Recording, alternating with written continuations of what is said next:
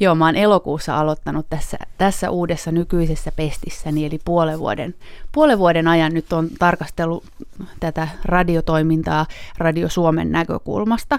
Mä vastaan Joo. siellä meidän henkilöstöstä, eli mä oon henkilöstön esimies, ja sitten ihan siitä arjen pyörityksestä, eli Radio Suomi on kanava, joka on suorana 24 tuntia vuorokaudessa, seitsemänä päivänä viikossa, eli mm. ihan koko ajan. Ja mun tehtävä on huolehtia siitä, että tämä arjen rulla siellä koko ajan pyörii. No siinä tuntuisi olevan nyt vastuualuetta sitten yhdelle ihmiselle. Kyllä siinä riittää. on, mutta sitä ei onneksi tarvitse tätä vastuuta kantaa yksin, vaan meitä on siinä Aha. kaksi vastaavaa tuottajaa, jotka Joo. sitten jaetaan tätä tonttia keskenämme. Hän sitten suunnittelee meidän toinen vastaava tuottajana vähän pitemmän aikavälin kuvioita ja mä oon kiinni siinä, aina siinä kyseisessä päivässä. Eli tälläkin hetkellä juuri tässä torstaipäivässä, mitä tänään eletään, niin että mm. resurssoinnit on kohdallaan, ihmiset on oikeaan aikaa oikeassa paikassa ja tiedän, että lähetykset rullaa, niin silloin mun, mun työ on hoidettu. Laaditko sä noi työ, työvuorolistat sitten ihan Se on taas se mun kollegani Aha, tonttia, joo. eli hän tekee sitten sitä työvuorosuunnittelua. Joo. M- miten olet Yleen päätynyt? Mitä aikaisemmin teit? No mä oon päätynyt tähän Radio Suomen pestiin tuolta toiselta kanavalta, eli nuorisopuolelta Yle Xltä. Mm-hmm.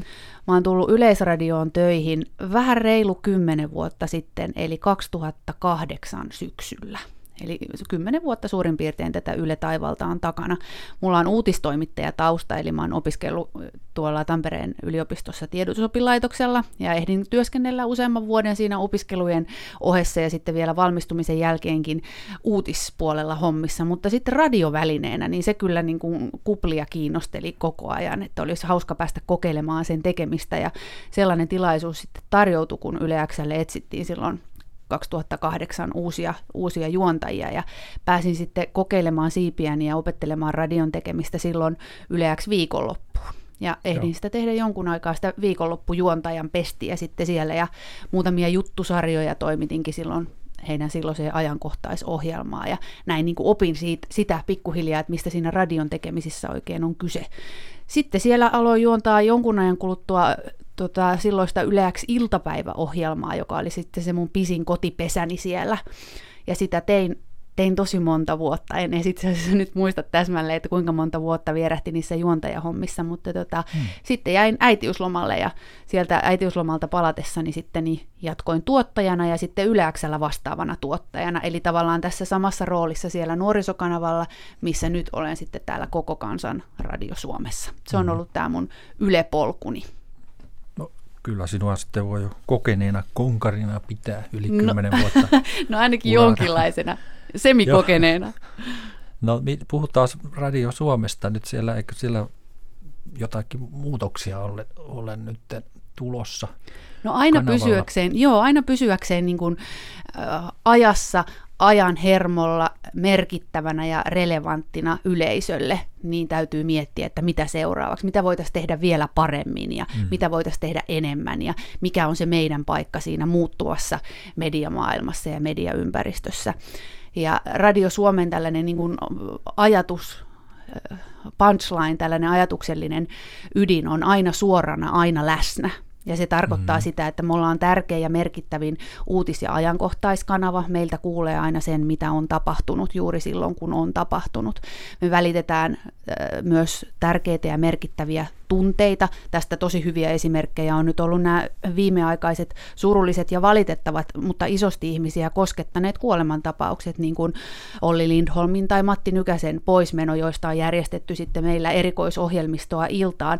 Siinä me päästään antamaan kuulijoille ja ihmisille se areena, missä yhdessä voidaan jakaa kollektiivisia kokemuksia ja muistoja. Siinä meidän rooli kanavana on myös hirveän tärkeä. Joo. Kuuluttajan vieraana tässä on Aino Töllinen, vastaava tuottaja Radio Suomesta.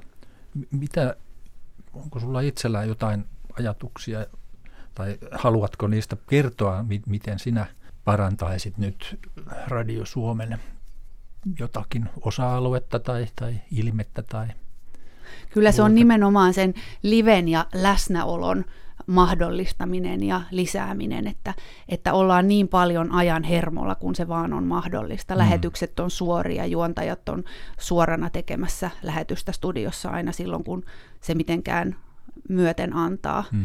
niin se, se on se, mitä, mitä meiltä toivotaan ja mitä kaivataan. Se mahdollistaa myös sen kuulijoiden kanssa lähetyksen yhdessä tekemisen.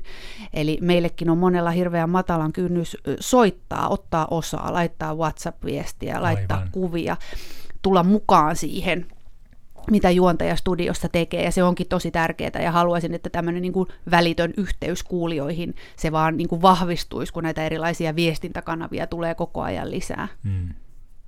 No entäs sitten, kun lähdet kotiin työpäivän jälkeen, tuleeko työt mukaan? No kyllä ne joskus tulee, niin kuin varmaan kaikilla joskus työt tulee mukaan, mutta mulla on kaksi pientä poikaa, neljävuotiaat ja kaksivuotiaat, ja mun, mun tehtäviin kuuluu aina hakea heidät päiväkodista, niin kyllä ne väkisinkin sitten vie ajatukset ihan, ihan muuhun taas, kun kuulee, mm. että mitä on tapahtunut päiväkotipäivän aikana, ja sitten alkaa kotona ruoan laittaminen ja poikien leikit, niin on kyllä kokenut sen tosi ihanana asiana myös, että väkipakollakin ajatukset katkeaa mm. ja se työmoodi menee pois päältä, että mukavalla Joo. tavalla se perhe tasapainottaa sitä työarkea. Entäs tulee, onko sitten Radio Suomi auki kotonakin kuitenkin?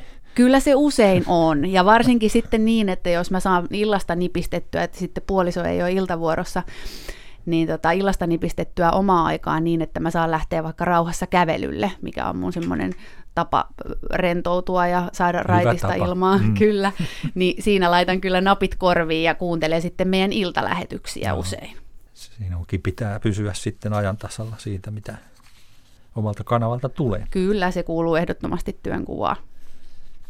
Mitä muistat ensimmäistä kertaa radiosta kuulee? No ensimmäiset radiomuistot, ne ne on hyvin semmoisia niin yleisellä tasolla olevia. Mä en osaa nimetä mitään konkreettisia ohjelmia, mutta ne liittyy perheen kanssa tehtyihin automatkoihin kesälomalla ympäri Suomen. Että siellä on kyllä ollut, ollut tuota Radio Suomi autossa auki. Ja, ja ne on semmoisia niin lämpimiä muistoja, samoin kuin isovanhempien kanssa on viettänyt paljon aikaa lapsena mökillä, missä oli myös, meillä oli, mun papalla oli meidän mökkipihan ympärillä varmaan viidessä eri paikassa radio, että mhm. oli saunan eteisessä ja porstuassa ja savusaunalla ja missähän muualla puuliiterissä. Niitä radioita oli siis ympäri sitä tonttia ja siellä no. koko ajan niin kuin, oli Radio Suomi taustalla, että kyllä se on niin kuin mun sellaista lapsuuden äänimaisemaa luonut no niin. jo niin kuin hyvin pitkään. Sitten on varsin luonnollista, että olet itse jo pitkään ollut ikään kuin sisällä tässä radiossa ja radiotoiminnassa. Niin, ehkä se on joku semmoinen niin kuin siemen on kylvetty siihen, mm. että, että on oppinut siihen, että se radio on tärkeä osa sitä arkea ja mm. elämää. Ja toki sitten heti, kun itse on niin kuin siirtynyt autonrattiin, että mä oon kuitenkin tuollaiselta pieneltä paikkakunnalta Kangasalta kotoisin ja siellä kaikki ajo ajokortti heti, kun se oli mahdollista, niin autossakin aina, että radio on heti päällä, se on mm. aina päällä, kun ollaan autossa. Ja sehän on nykyään myös monelle se tapa kuunnella, ja se on Aivan. pääväylä. Monet ajaa ammatikseen, ja siinä kuuntelee päivät pääksytystä, ja monet sitten työmatkat, pitemmät tai lyhyemmät, niin kyllä se radio on tosi olennainen osa siinä. Mm-hmm. Ja tietenkin kaikki vaaratiedotteet, ja tulee sieltä sitten Kyllä, jos on kolaria sattunut, niin juu, nimenomaan liikennetiedotteet on tärkeä siinä, että osaa ottaa no. sitten vähän kiertotietä, jos kuulee hyvissä ajoin, että nyt on jossain Kyllä. sattunut jotain.